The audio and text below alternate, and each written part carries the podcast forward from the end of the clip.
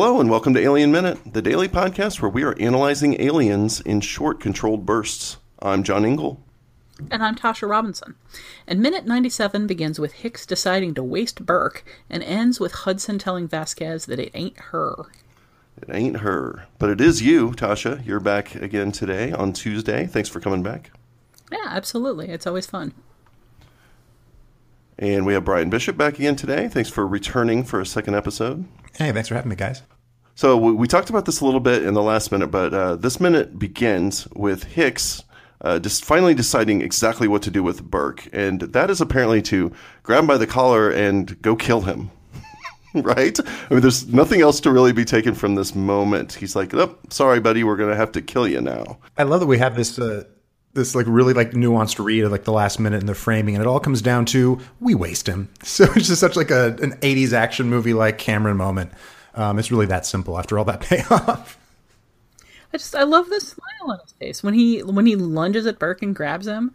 It's like uh, he he throughout this whole scene he's been kind of evincing this like serious, thoughtful, leadery kind of face, just like we're gonna weigh all of the viewpoints here. And then when he says oh, we're gonna waste him, he grabs him and he just grins in his face, and he does the the callback. No offense, you know, to yeah. Burke saying earlier that he was just a grunt no offense. He can't make this decision. It's too big for him. No offense. And in this case, he's like, well, we're going to kill you now. No offense. He does not get the untaken uh, response back from Burke that he gave Burke earlier. Right. You, th- you thought I couldn't make big decisions before? Well, now I'm going to execute you without a trial. How's, how's that for a big decision? it's pretty, it's kind of a crazy moment when you isolate it down to a talking point like we're doing right now because it's kind of silly, right? What's, what's, what's Hicks's plan here? He's going to just pick him up. They're going to throw him up against the wall and shoot him like they did the facehugger uh, a couple minutes ago. I mean, what exactly are they going to do here? Are they really? I mean, obviously Ripley is interceding for just a second before um, the shit really goes down in this minute. But was that Hicks's plan? I mean, were they just going to put him up against a wall and give him a cigarette and a blindfold? I don't think they were going to give him a cigarette or a blindfold. yeah, they're all out of cigarettes. I mean, that's just unreasonable. Cool. Yeah, what's the blindfold really do for you? Come on.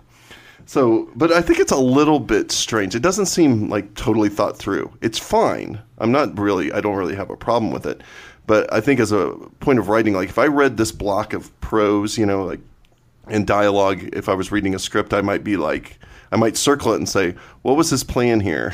because it does seem a little silly. That being said, we get an immediate like pull away from it into a big shift. Um, so it doesn't really matter. We don't really ever think about it as uh, in the flow and the continuity of the film as it's playing out because we're about to get this massive shift in action. So it works fine. But you know, since we're a minute by minute podcast here, and we have to talk about every nuance, I just want to say that it's kind of ridiculous that Hicks is just going to pick him up, throw him, throw him to the side, and they're going to shoot him. Yeah, I think it's interesting. You mentioned uh, you would have circled that moment in the script. Looking at the script, it doesn't say anything about physical movement for Hicks. It just says Hicks says seriously, let's waste him no offense. So at that point in the script it just looks like he's he's throwing it out there as an idea. He's saying, you know, this is this is absolutely on the table. And Ripley responds, just find some place to lock him up until it's time to and then she gets interrupted. And the fact that in the actual movie he grabs him and throws him to the side and he does look like he's about to like haul him up against the wall and shoot him means her motion has to be a lot more abrupt and, and she's like, you know, no, no, we have to bring him back. And it's clearly we have to bring him back for trial. We have to get his testimony. We have to prove that Weyland-Yutani was in the wrong. We have to get all of this out in the open. Like, there's a world of stuff there that she doesn't have time to say because of that shift to action. But she's clearly trying to indicate, like, we can't just execute him. That won't solve the larger problem. Yeah, for sure. She wants she wants to, you know, Erin Brockovich this. She wants to get all the way down. She wants to get all the way down and she wants to take everybody down. Yeah, because she's got a beef with the company, not just Burke. She doesn't just she's not just mad at Burke for trying to kill her. She's got a beef with everybody. So yeah, she wants to take him right to to Llewellyn, you know, from the inquest and put him right down and say, "Hey, here's your boy. Now uh, explain yourself. You know, explain what your part was in this, and like let's get another inquest going here. You know, you're right. That's totally what she does. And, and what what you're describing from the script sounds on paper a little bit more it's like a little bit more sober maybe a little bit more realistic to me like uh, i'm thinking that okay that scene sounds like it might actually play out while this one seems a little bit silly but it's elevated in a good way right we've just had this scene kind of ramp up where we've had this um, you know uh, uh, what, what, do you call it? Like in, interrogation going on here in the scene. And it's ramped up and we've talked we talked a little bit about how the editing builds it up into these close-ups to where it's getting more intense and Ripley's taking over the scene more. We have Hicks's indecision, we have Hudson's lack of indecision, and it's all building up to this big moment. And it feels good on a visceral level to have this big physical movement happen, like you're saying, only to have it interrupted by a much more shocking shift. So I think it would have been a little weird to cut from the sober discussion. Well, no, no, let's um, let's take him in, lock him up, and we'll take him in. You know, to like then the the lights shooting red. I have no idea why she was British in that scene, but just seemed more uh, sedate. You know, a little bit more. Anyway, but you're right. I think that that cutting on the physical motion, the more intense moment of him grabbing him from by the collar and like going to throw him up against the wall works better for what we're about to get, which serves the film better. I think. But also, I think it helps differentiate it from Alien too, right? Because sitting around and having a conversation about the nuance of what they were doing would be kind of an alieny thing, and you know that Aliens arguably a horror movie, and but Aliens is very much a, a James Cameron action movie. It's definitely an '80s action movie, uh, and you need those like moments. And it is funny, it is it is goofy, and it is heightened. But that's what kind of what makes it that action movie thing. You kind of like need those ridiculous jumps to have it kind of give it that different feel. Um, and it sets up what's coming up next, which is my favorite line in the entire movie. But we'll get to that in a second. Yeah, now that you bring up Alien, I'm I'm picturing Ash sitting in that chair instead of Burke. Like, what if they wouldn't have gone down the way it did, and we had that interrogation scene with Ash? He would have definitely had a much better argument than Burke. He would have been pulling out, you know, their contracts, the details, the sub, the, the you know Shares, subsection yeah. this of the contract, and uh, Weyland-Yutani rule books, and you know all this stuff. So yeah, you just had made me picture a different scene if it would have happened. Alien. And you, yes, it would have been much more sober and much more like a real interrogation. But here we're in, we're in Cameron land 100. percent It's got to be big and physical and visceral, and I think that it works uh, really well for what we're about to get. It just proves androids are better than people. Well, yeah, I think that's a given. Well, I mean, as long as they're not too uh, glitchy, like like Ash. Yeah, we got we got our bishop though. He's out there somewhere right now too. I think that we need to remember that because that's something um, that'll come up in later minutes. The fact that Bishop is not here for this. Uh, he's still out there doing other things, which is a whole other little thread that's still out there. But it's not really for this minute, I guess. I mean, that's why we had to bring Bryan Bishop in for these moments. It was uh, just to, to get I was our. hoping we were going to get the whole thing without that joke. Oh, I almost did it immediately yesterday. I, I, thought I would let Tasha do it. She's like, Tasha's his friend. Uh, I'll let her do it. I almost did it right away. We finally got a bishop on the show. No, there's definitely a stretch in my life where be like, oh, oh, like an aliens. And I'm like, mm, sure, like an aliens. Yes. well, so wait, so people, big... people don't go like in church. Like the the entire history of the Catholic Church means less than an, an android and aliens. Yeah. Well, As yeah. I've gotten older, it's changed, which makes me somehow sad. I liked it when I liked it when Aliens was the larger cultural reference point. It's never chess. Like, oh, you mean like the chess piece? Nobody ever does that. Uh, no, that's that one's happened too. Oh, okay. I, I, prefer I prefer Lance Henriksen across the board. uh, has anybody ever tried like you know thrusting a giant spike through your chest just to check if and see if you're an alien, or sorry, to check and see if you're an android? Uh, no, but now I'm kind of intrigued and frightened, and I think I need to run away and wear armor. Have you ever like taken a big drink of milk, held it in your mouth, and then like spewed it out in front of I'm a bunch actually, of people just to freak them out? I'm actually that needs to happen immediately. So that's what I'm going to be doing with my evening tonight. I'm going to find the nearest screening, drink some milk, and then watch watch chaos happen. I'm just going to apologize in advance to your wife for for suggesting this. I also I had nothing to do with it and uh, will deny it categorically, even though it's all on tape. yep. You know, it just occurs to me. This is a total non sequitur. Well, kind of. But has anybody made the aliens uh, chess board? Ch- chess board where bishop is the bishops?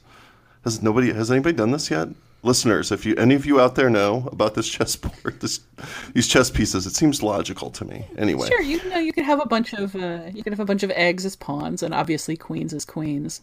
You got a queen. Yeah, you got the queen alien. Um, yeah. Anyway, if nobody's done that yet, let's start. Uh, somebody start carving, carving some chess pieces out there. And I just realized on the bishop thing, we just do like his top half and his bottom half. That's how we have two characters. Oh, there you go. That's perfect. Oh man, guys.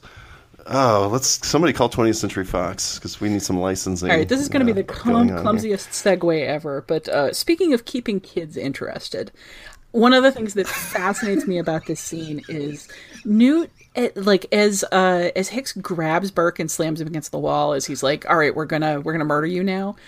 Newt is watching this whole thing with just like the most casual interest. She does not look alarmed. She doesn't flinch when this guy is like literally hauled out of his seat and slammed into uh, whatever that support thing is right next to her.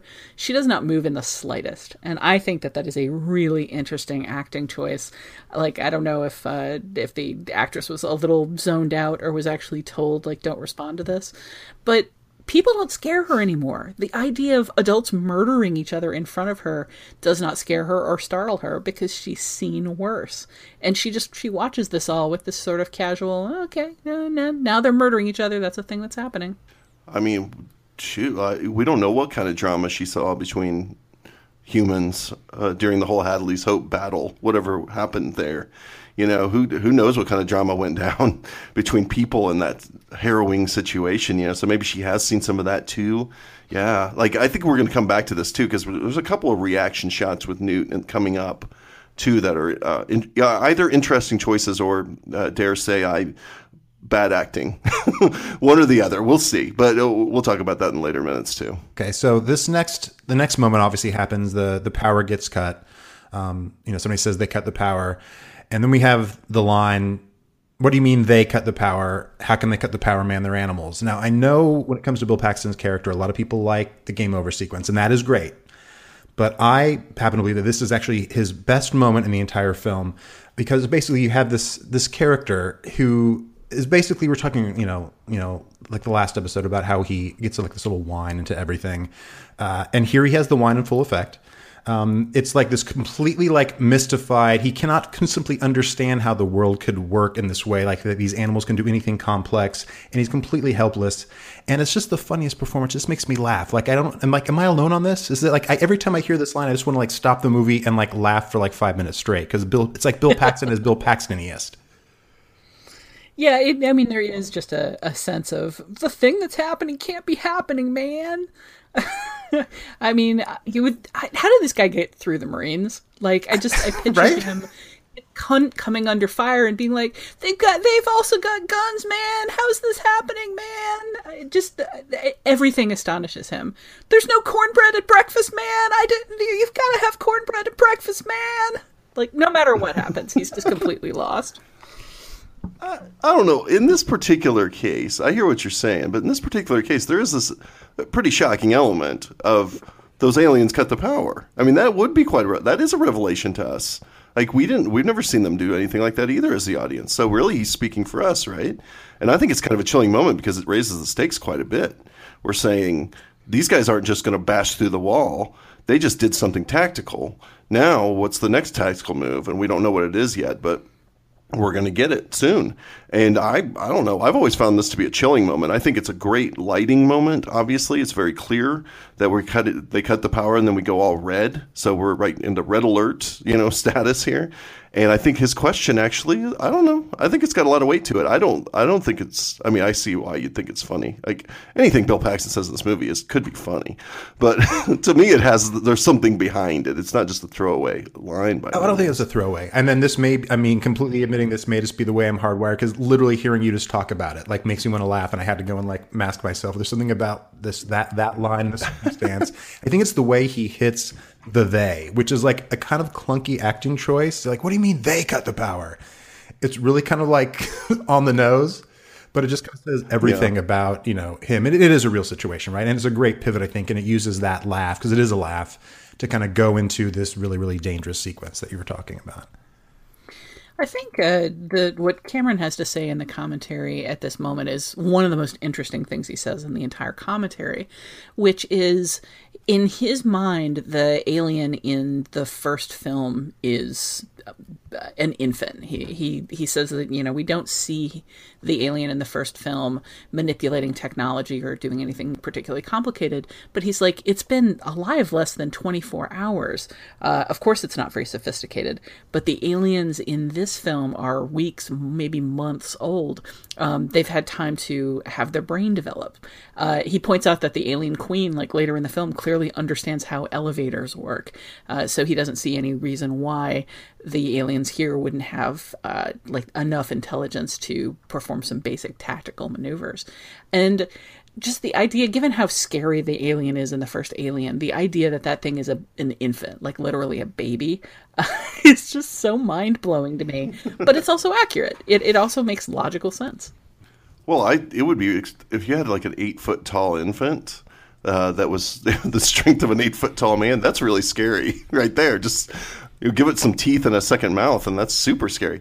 But yeah, the idea of it being so infantile and so instinctual, that's scary uh, on its own. Um, uh, but I think it's good. I'm glad that they, that Cameron makes the change here. I think it's a good change. We need to we need to up this the ante a little bit. I think for you know that's that's the sequel formula. You got to up the ante a little bit, give us something new, and I and I like the idea uh, that as this series even progresses, they get more and more intelligent, right? Like you said. So um, no, I think it works really well, and I get you on the line. I, it's it's a funny moment. It's weirdly it's a weirdly placed funny moment, but uh, it's hard to you know. I guess that's just Hudson's way of talking uh, the way uh, he just has to express everything he's thinking and he does it loudly and with that crazy voice and uh, you know this is a strange place for him to do it but at the same time he does ask that question that we as the audience have to ask. You know, I think it would be odd if everybody was like, "Oh, okay, cool, they cut the power. That's that's interesting. Let's deal with that." Like somebody's got to react like, "What the fuck? Really? Okay." so I don't know. Uh, it's a good line, but I'm glad it gives you so much joy, Bryan. I'm glad you get get a good chuckle out of it. yeah, I think it's um I think there's something really interesting here about how that line is used to make the transition from this very human stake situation with Burke and that interrogation to they decide to waste him back to the quote unquote fun and games of an alien attack, which is a very different kind of interaction. And it kind of bridges the two moments. Um, and I think Cameron does a really, really good job with that humor throughout the film. Whenever things get a little bit too bleak, where they could be leaning to what would become the Alien Three direction, uh, he brings it back. You know, with with Bill Paxton every single time. And I think that's a really good example of this moment going into this much more action oriented sequence um, which is visceral and fun and has a different level of tension going on anything with the with the tracker and then the red lighting. He also goes from this moment, like we we kind of talked about shot composition and crowd composition, and how he's putting everybody on the screen at once. But immediately after we go red, uh, we also just go to a series of face close-ups, a series of uh, personal reactions from people. Uh, we get to see Hicks panicking and Hudson giving orders, and Burke kind of doing a oh, I'm not being murdered right right at this second. And uh, like it, it, cuts from face to face to face as we kind of see how everybody is processing this. And it happens very quickly, but it's a really interesting storytelling moment.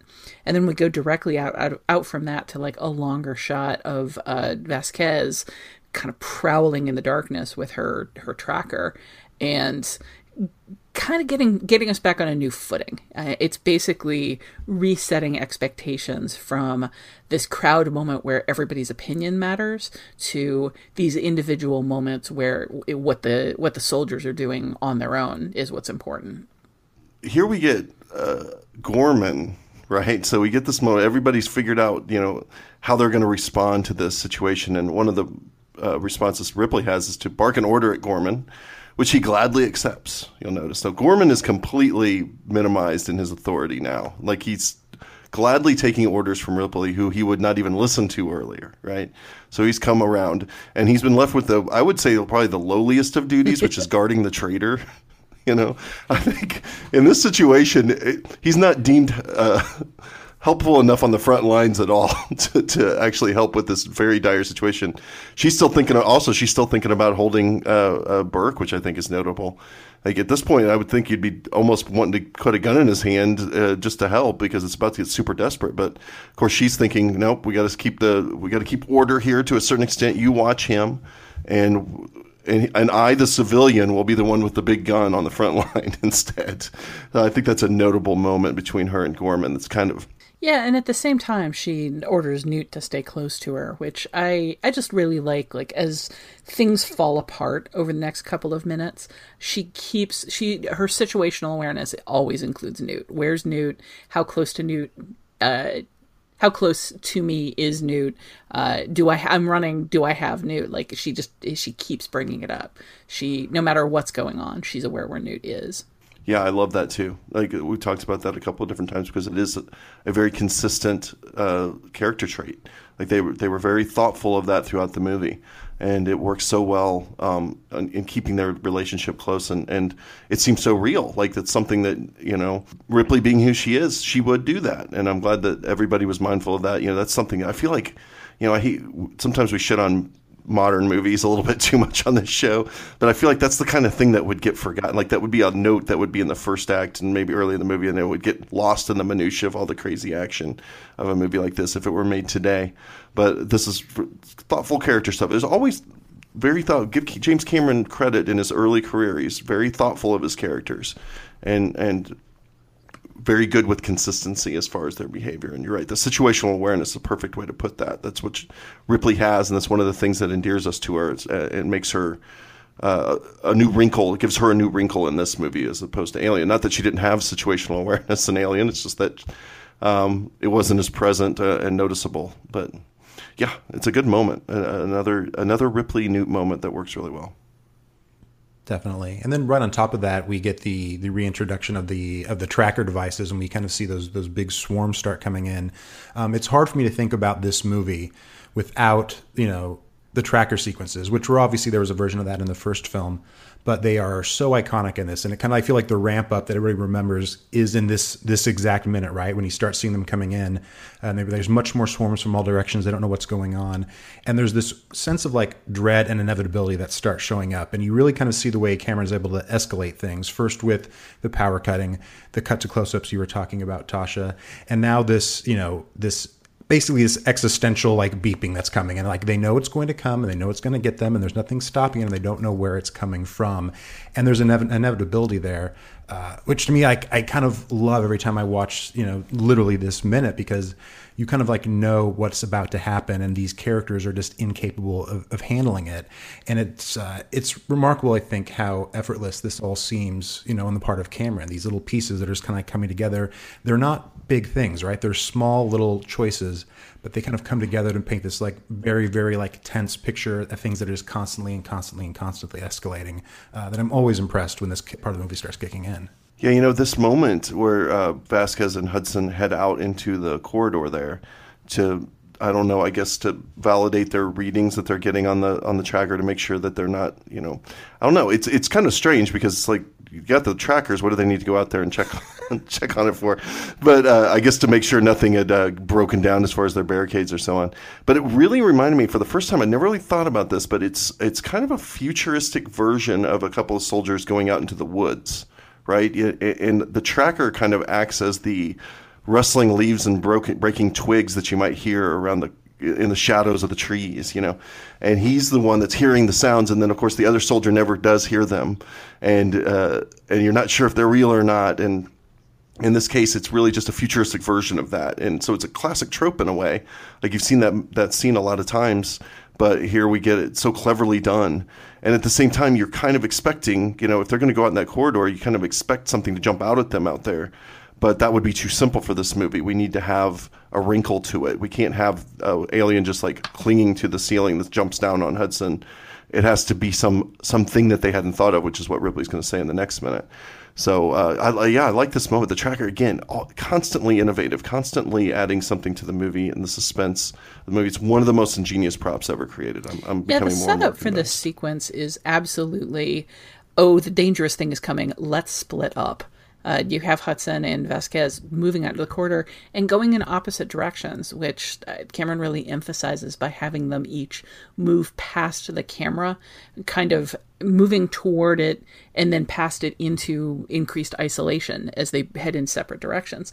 And we're absolutely expecting one of them to get picked off because that's what happens when you're in a horror movie and people say, let's split up. You go this way, I'll go that way. We'll check and see where the monster is. Um, but then we get the shot of both of the barricades establishing that they're they're still completely intact and there's nothing moving. Uh, which I just I think that the build of the scene, it's a very very tight quick scene, but it feels like it goes on forever in the good way. It feels like it builds a lot of tension, uh, but just because of all of the things you're expecting that don't happen, um, and all of the like conventional things that are laid out very very quickly as possibilities that we then move past into an un- a more unconventional uh, scenario.